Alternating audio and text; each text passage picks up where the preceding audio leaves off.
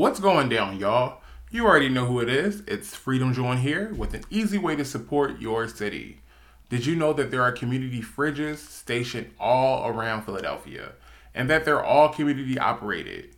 It's very true, and you can drop off different things depending on the location.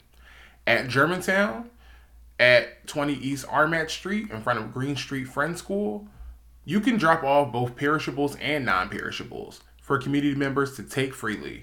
There's no sign up necessary, you just drop them off. To learn more about what you can put in the fridge and the guidelines, you can visit the fridge at www.germantowncommunityfridge.com.